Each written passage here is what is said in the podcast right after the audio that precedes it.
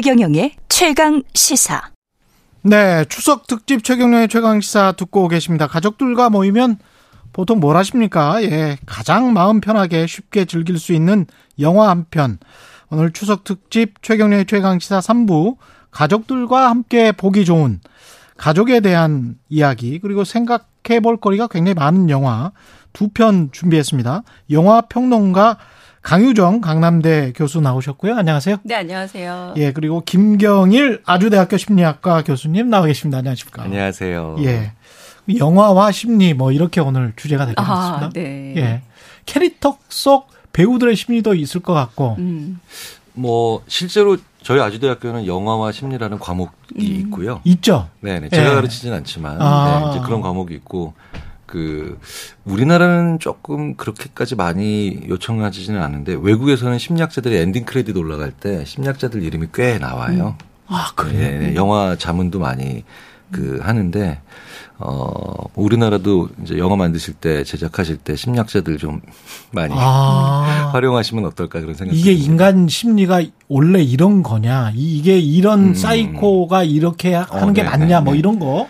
네, 네. 사실 페르소나라는 말 자체가 연극에서 비롯된 말이니까요. 아, 연극할 그렇군요. 때맨 얼굴로 처음에 나온 게 아니라 그리스에서도 가면을 가면을 쓰면서 쓰고. 시작됐고 그런 페르소나. 그 말에서 네. 이제 성격이란 말이 나오기 시작했으니까 음. 처음부터 이제 연극 영화랑 성격 그리고 심리라는 게 음. 아주 밀착돼 있던 건 맞는 듯해요. 그러네요. 네. 예. 이게 강유정 교수님이 강력 추천하는 첫 번째 영화 네. 미스 리틀 선샤인. 근데 어느새 이 영화 2006년에 나와서 벌써 그렇게 네, 됐구나. 16년이나 됐는데 제가 딱 한마디로 말씀드리자면 예. 저이 영화 함께 보시면 야 그래도 저 집보다 우리 집이 좀 낫다 이 생각이 드실 겁니다. 아, 그래서 힐링이 가능한 영화. 대부분 이렇게 비교해 보면은 네. 그래도 엄친아처럼 네. 저집 아들보다 우리 집 아들이 부족하면 속상하고 옆집 남편보다 우리 집 남편이 부족하면 속상한데 요 영화 보면은 처음 딱 한 몇 장면을 보면은 야 그래도 소위 말하는 야 저 집 너무 문제 많아 보이는데 우리 집이 낫다라는 생각 때문에 편안하게 보지만 마지막에 마지막 장면을 보고 나면 야 그래도 아무리 문제가 많은 장, 가족이지만 가족이 한대 있다라는 게 얼마나 따뜻하고 힘이 되냐. 그리고 가족들이요 가장 많이 싸울 때가 사실은 명절 때 아닙니까? 그렇죠. 안 보던 삼촌, 그렇죠. 네. 안 보던 또 명절 때마다 나타나서 그렇게 효녀가 되는 고모들이라던가 뭐 예. 하루 늦게 와도 되는데 또 일찍 오셔가지고라던가 예. 이런 문제들이 많은데 요 영화 보면은 음. 야 그래도 우리 집은 좀 낫다라는 생각이 들어서 일단 추천을 드립니다. 네. 이 보셨어요, 교수님은? 저는 마치 이 영화를 본 때가 하필이면 제가 이제 그 아주대학교에 이제 부임하던 아. 해죠. 아. 요 왜냐면 여기 아빠가 아빠가 이제 강의를 하는데 맞아요. 강사요, 강사. 잘안 네. 풀려서 네, 네, 네. 고생을 많이 하는 그런 장면들이 초- 초반에 나오잖아요. 그렇죠. 아 제가 이제 그때 비슷한 그 음. 시기여가지고 아, 그러셨어요. 네, 아, 왜냐면 이제 학위를 받고, 아. 학위를 받고, 어, 직장을 잡아야 되는데, 그때 되게 막 마음이 좀 불안하고 초조하고 그렇거든요. 제가 음. 이제 어쨌든 가장이라는 표현에 제가 딱 들어맞는 사람이니까. 그렇죠. 그래서 영화 초반부에 다른 장면들을 많이 놓쳤어요. 제가 음. 처음 볼 때는. 아. 왜냐면 이제 저게 어, 혹시 내 얘기로 가면 어떡하지? 이 아빠가 제일 처음에 나오거든요. 맞아요. 그렇죠. 네. 네, 네. 그래서 그 그런 면에서 어 저는 저한테는 이게 아빠 영화였어요. 그랬구나. 네, 아빠 영화였어요. 저는 정말 왜 그 영화에서는 우리 이제 우리 아이가 나오죠. 아이 이름이 뭐였더라? 올리브. 아, 올리브 맞다. 네. 올리브가 사실은 이제 극에서 가장 중심적인 인물인데 아이, 조그만 아이. 그쵸. 예. 네, 미인 대회 나가는. 예. 미인대 네. 나가는 근데 한 7살 저- 정도 되는 그렇죠. 그렇죠. 예. 네. 근데 그 아이 주인공에 대한 기억보다 물론 다 모든 가족들이 다 구성원이지만 저는 아빠의 표정만 계속 봤던 첫 번째 봤을 때는 네. 그랬던 기억이 나고 두 번째 보니까 조금 다른 인물들이 보이더라고요. 교수님 말씀이 맞을 것 같아요. 음. 여기 각각 엄마는 엄마만 보일 것 같고 어. 도색 잡지 분의 할아버지를 보시는 분은 또 할아버지는 할아버지를 보실 것 같고 예. 또 자기가 남학생 하나 나오죠. 남학생 하나 오빠. 나오는데 자기의 어떤 꿈을 갖고 있잖아요. 자기는 그 음. 파일럿이 되겠다라는 꿈을 가진 고등학생 오빠가 네, 네, 네. 나오고 그리고 또 실연의 상처를 입은 삼촌이 음, 나오고 각각 좀 자기가 몰입할 수 있는 가족들이 나오는 게 또 이 영화가 가족 영화로 가진 매력이 아닐까 싶습니다. 네. 그렇습니다. 저도 사실은 생각해 보니 아빠만 보였어요. 네, 네. 음. 예. 그리고 그 아들이 아빠한테 루저라는 말을 했죠. 그렇죠. 가다가. 음. 게다가 아빠가 제일 캘- 싫어하는 말이 루저인데. 예. 네. 캘리포니아 가다가 루저라는 네. 말을 했잖아요. 네. 막 울고 음. 올리브가 막 다독여주고 네, 네, 네.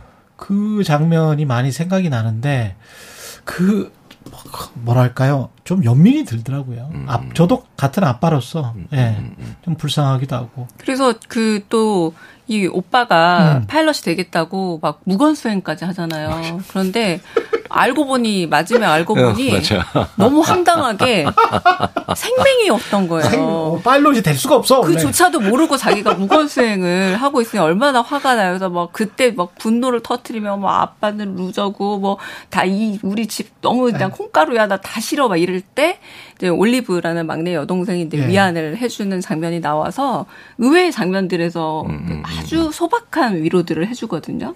이런 위로들도 재밌고 이 영화 배경이 엘버커키라는 곳에서 어. 그러니까 뉴멕시코의 굉장히 좀 시골 동네 그렇죠. 같은 곳에서 캘리포니아로 가는 1박 2일 차 안에서 벌어져요. 음. 근데 우리도 지금 아마 곧 아니면 지금 차 안에 계신 분들도 계실 텐데 그 가족 여행이라는 게 어쩔 수 없이 좁은 차 안에 긴 시간을 갇혀 있어야 되잖아요. 음. 그러다 보면은 싸움이 있을 수밖에 없습니다. 쓸데없는 대화 하, 그렇죠. 할 수밖에 없고 그러다 보면 너 이번에 중간고사 한다면 어떻게 뭐 준비 잘 했니?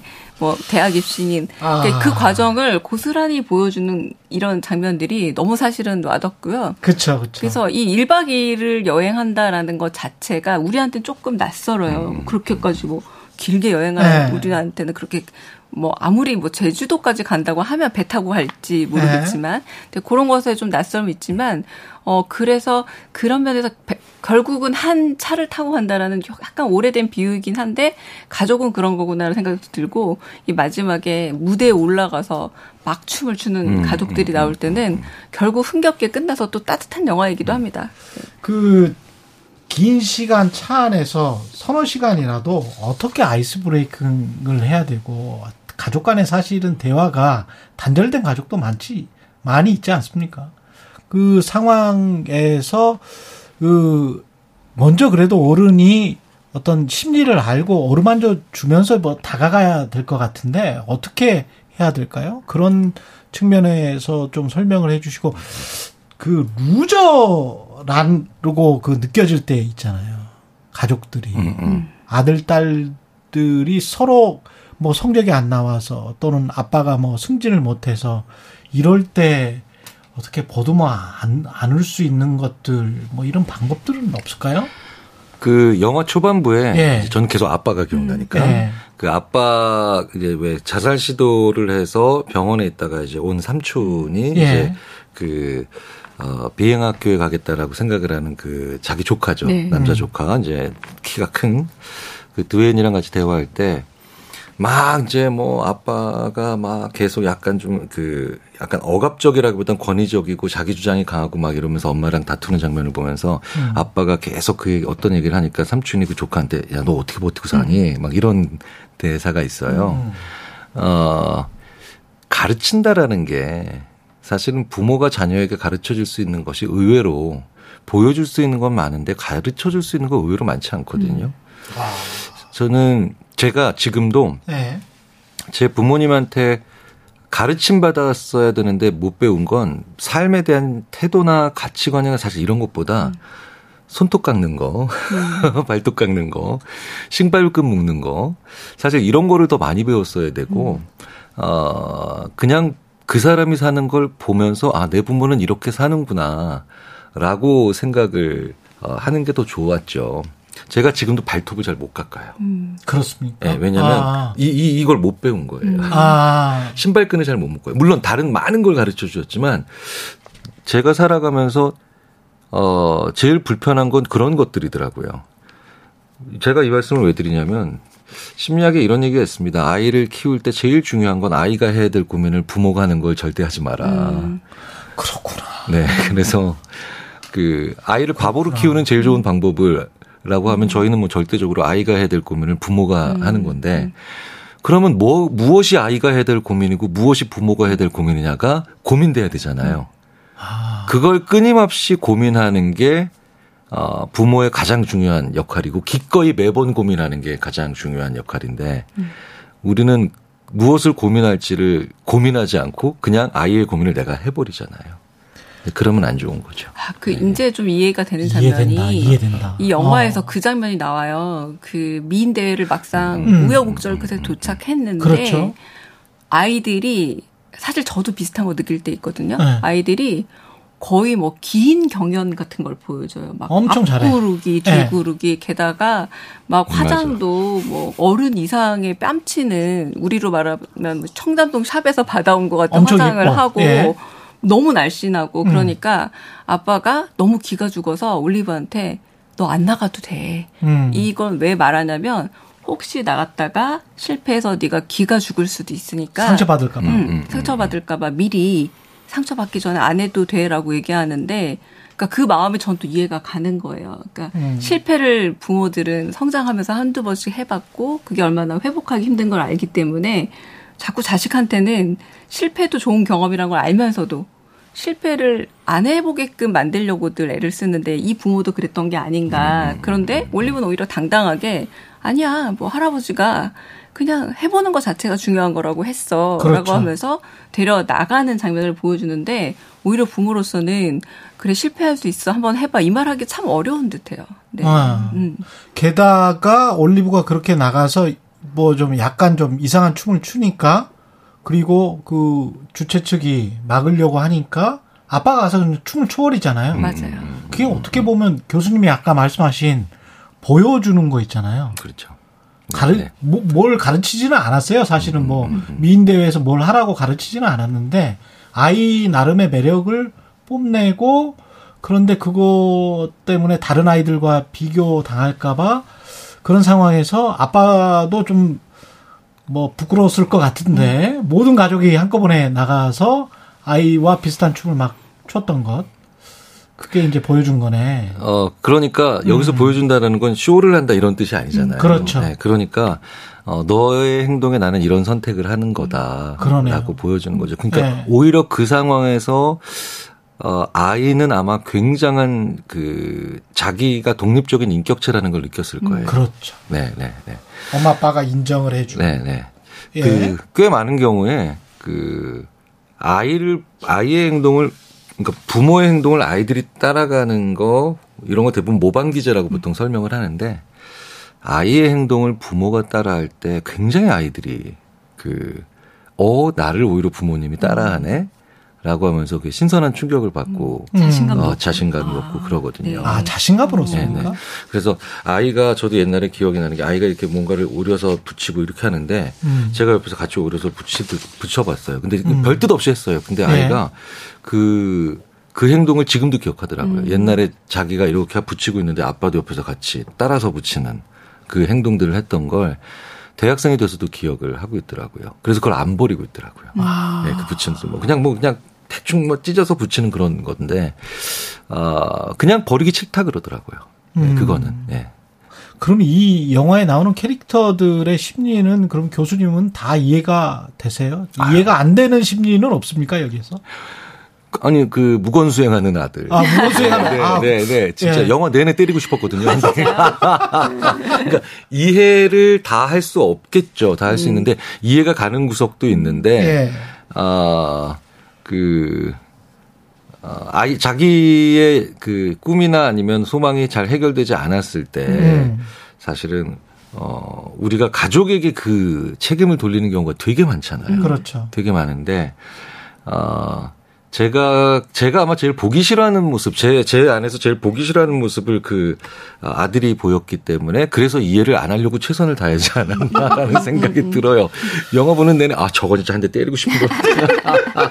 야 야, 우리가 영화를 보면서 자기 자신도 이렇게 많이 보죠. 보기는. 그럼요. 네. 그두 번째 영화로 넘어갈 텐데 한국 영화 괴물을 선택해 오셨습니다. 네.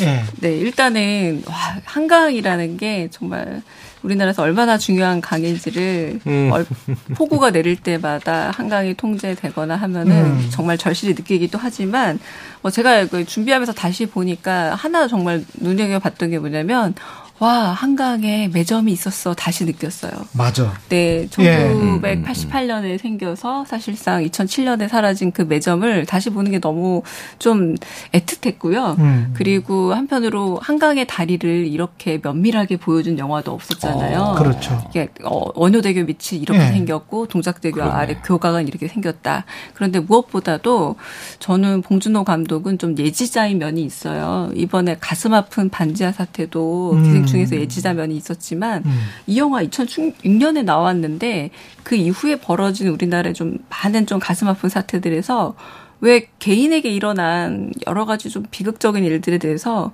가족들이 나서서 가족을 구하는 일들이 좀 있었거든요. 그러니까 어떤 그렇죠. 비, 약간의 사태들에 있어서. 음. 근데 이 영화가 좀 그랬죠. 그래서 결국은 아이가 괴물에 의해서 납치를 당했는데 그때 당시 이 영화에서 국가는 통제하고 사람들을 가두는 데 바쁘고 그렇죠. 결국은 이 통제를 뚫고 송강호 씨가 막 이 집을 그 통제를 뻗어 나와서 삼촌들과 함께 각각 하나씩 무기를 챙겨 들고 그래서 막내딸을 음. 찾으러 가려고 했던 이 투쟁을 보여주고 있는데 마지막에 헛헛하게 우리가 느껴지는 게 거기에 대해서 영화적으로 상상만 한 게 아니라 아 왜 우리는 약간 결국은 아이를 구해주는 국가적 시스템이 없고 가족이 가족을 구해야 되는가. 그때 되게 헛헛하게 봤던 기억이 또 떠올라서 어 다시 한번 우리가 그냥 괴물이 나오는 와 우리나라 저런 괴물이 영화에서 볼 수 있구나라고 봤지만 오래도록 기억에 남았던 건 결국 가족을 가족이 구해야 했던 아이러니 아니었나 싶어서 좀 이번에 골라봤습니다. 김경일 교수님이 이 영화 보셨을 텐데 어떤 각도에서 보셨나요? 그 가족이 어, 사실은 행복하고 기쁘고 즐거운 일을 만들어내는 단위는 아니에요. 사실 심리학적으로는. 아 그렇습니까? 집에 들어갈 때 신나세요? 아 뭐 제대로 다- 답을 못 하겠습니다. 그러니까 제가 이런 제가 지금 명절이잖아요. 네. 예, 예. 제가- 신납니다. 집에 들어가면 편안하고 안심되고 졸리는 게 정상이고 예. 제가 이제 농담 반 진담 반으로 이제 강연을 할 때 이렇게 표현합니다. 집에 들어갈 때 그렇게 신나는 거 불륜이라고. 아, 그러니까- 신나지 않습니다. 네. 집에 들어 아니 들어갈 때 신나는 건 놀이동산이고 예. 가족이라고 하는 건 애착을 기반으로 만들어집니다. 물론 남녀가 처음 만날 때는 휘발성 감정이고 흥분성 감정인 애정으로 만나지만 음. 사실은 어, 그 애정이라는 것의 기, 지속 기간이 그렇게 길진 않아요. 아, 근데 어 그래서 제가 이런 얘기 많이 하거든요. 어 지금도 10년 차, 20년 차 결혼 넘어가는데 네. 어. 지금도 어 배- 상대방 배우자를 보면 가슴이 설레고 두근거린다. 그 심장 질환이다.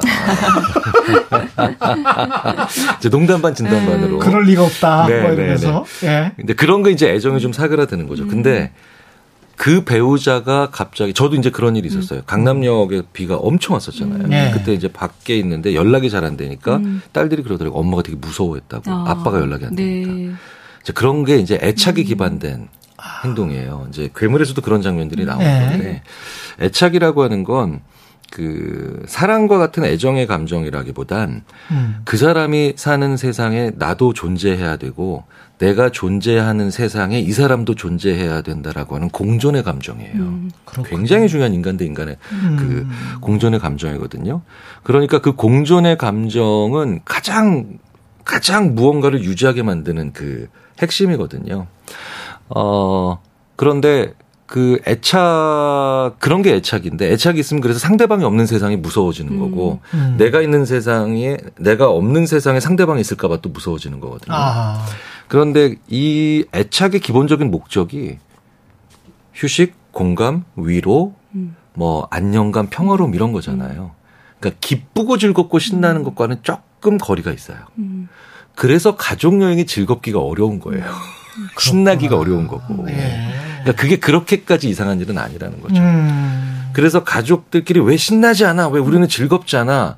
라고 너무 자괴감 가지실 필요는 없다는 거예요. 음. 하지만 공존의 법칙이 깨질 수 있는 그런 상황이 되면 가족은 굉장히 강한 힘을 발휘할 수 있죠. 마지막 기댈 곳. 교수님 그렇죠. 말씀이 맞는 음. 게이 영화 보면 처음에 송강호 강도 캐릭터가 맨날 아무 데서나 자는 캐릭터로 나오거든요. 그렇죠, 그렇죠. 근데 마지막에 그 딸 현서가 잘못되고는 늘 깨 있는 존재로 나와요. 음. 이렇게 딱 각성이 돼버리는 그러니까 존재로 나오고 또 여기서 한국적 특징 중 하나가 장례식장에서 막 뒹굴었던 거 기억나세요? 그렇죠, 아, 그렇죠. 우느라고 바닥을 막 뒹구는 장면 그리고 박해일 삼촌이 와서 넌 애도 못 지키냐 이러고 막 발차기 하고 이런 장면도 나와서 그런 부분도 되게 한국적이었던 장면으로 기억나고 음. 하나만 좀 말씀을 꼭 드리고 싶은 게 이 그 봉준호 감독이 무슨 말을 했냐면 이 집에 엄마가 없거든요. 엄마가 있었으면 사태가 좀 달랐을 거다. 한국은 엄마가 집을 통제하는 컨트롤 그렇죠. 타워이기 때문에 네. 훨씬 더 좀 더 주도 면밀하게 진행이 됐을 텐데 말 들어야죠. 일부러 예. 엄마가 없는 집으로 그래서 만들어 놨다라고 하는 것도 한국의 가정의 특징을 잘 보여주는 그런 면이 아닐까 싶기도 합니다. 네. 그 가정에서 심리적으로 안정이 되려면 엄마 말을 들어야 됩니까? 아빠 말을 들어야 됩니까? 지금 봉준호 감독 그렇게 말씀하셨어요. 네. 아니, 이제 예. 그게 꼭 여성 엄마, 남성 예. 아빠라고 꼭 갈 필요는 없겠지만 예. 어, 심리학에서는 어, 일어나면 안 되는 일을 만들어 일어나면 안 되는 일을 잘 막아주는 사람이 필요하고 예. 있으면 좋은 일을 가끔씩 만들어내는 사람이 필요한데 음. 가정에서는 아무래도 어, 엄마의 역할들이 대부분 일어나면 안 되는 일을 잘 막아내는 그렇죠. 어, 그렇죠. 그런 어, 역할들을 많이 하시죠. 음. 그래서 어, 왜 그 엄마를 잃은 아이들은 굉장히 불안해 합니다. 왜냐하면 일어나면 안 되는 일이 이제 일어날 거라고 생각하는 거죠. 근데 아빠를 잃은 아이들의 감정을 평균적으로 보면 조금 더 슬픔 쪽으로 많이 가 있어요. 이제 좋은 일이 없겠구나 라고 생각을 하는. 어, 그런데 이 얘기는 뭐냐면 어, 기본적으로 우리가 가정에서 두 역할을 다 가- 누군가는 달리 가져야 된다는 거예요. 예. 그러니까 어 일어나면 안 되는 일을 위주 이러면 일어나면 안 되는 일을 잘 막아내는 분이 있다면 가끔씩 어 좋은 일이나 아니면 좀 의외의 색다른 일을 하자고 한 번씩 해주는 그런 사람이 있어야 되는데 이게 부모가 동시에 두 역할을 해버리면 이제 자녀들이 숨을 못 쉬어요. 음. 그래서 왜 그 이런 얘기가 있거든요. 역할 분담해야 되네. 그렇죠. 엄마의 잔소리는 잘 견디는데 왜 아빠의 잔소리를 못 견디느냐 봤더니 아빠는 일어나면 아빠는 오히려 집에 들어오면 일어나면 안 되는 일이 잘 일어나거든요. 네, 그러니까 이 그렇구나. 롤 자체가 역할 자체가 조금 더 접근적인데 이분들이 자꾸 잔소리를 하기 시작하면 이제 아이들이 숨도 못 쉬는 거죠. 아. 네. 그래서 부부가 조금 예. 만약에 네. 가- 양쪽이 다 계시다면 음. 어 약간 좀 역할을 달리하는 걸 너무 이상하다 생각하지 마시고 음. 그리고 또 이제 뭐 이제 요즘 이런 말 많이 이제 요즘 주위에서 말하면 싱글맘 싱글데디 이런 음. 분들은 그렇다면 내가 할 역할 굳이 엄마를 찾아주자 아빠를 찾아주자가 아니라 음. 내가 하지 않는 다른 역할을 해줄 수 있는 누군가라고 하는 그런 사람을 좀 찾아보자 주위에서라고 하는 좀 더 확대된 확대된 음. 그런 그 확대된 가족. 네, 예, 그런 형태의 가족의 개념을 가지시는 게 좋죠. 마지막으로 시간이 뭐 한 1분밖에 안 남았는데 강윤정 교수님이 음. 추석 극장가 찾는 분들도 꽤 있을 것 같은데 추천 개봉작 음. 말씀해 주시고 끝내겠습니다. 뭐 이번에 추천 아, 그러니까 개봉작이 아주 많지는 예. 않아요. 그래서 오히려 이제 OTT에 많은 영화들이 좀 개봉을 기다리고 있는데 어. 윤종빈 감독이라고 그, 그 범죄와의 전쟁 기억나시죠? 음, 그 예, 예. 영화 그 개봉했던 감독이 어 OTT에 수리남이라는 연작을 수리남. 네, 9월 9일에 열어서 이제 6 부작짜리 드라마거든요. 예. 그것도 한번 보시면 어떨까 싶기도 하고 음. 공조라고 이제 두 번째 연작 공조 two? 네, 그게 또 개봉을 해서 그 극장가를 찾아가 보셔도 괜찮지 않을까라는 생각이 들기도 예, 합니다. 네. 아무 생각 없이 뭐 공조 two 네. 예. 술이나 예. 네, 둘 다 조금 가볍게 보실 수 있는 네. 예. 그렇게 한번 보도록 하겠습니다. 예. 네. 강유정 교수님 수고해 주셨고요. 그다음에 네. 김경인 교수님이었습니다. 고맙습니다. 네, 감사합니다. 루더 밴드로스의 댄스 with my father 들으면서 9월 9일 금요일 KBS 1라디오 추석 특집 최경령의 최강시사 마치겠습니다. 고맙습니다. watch.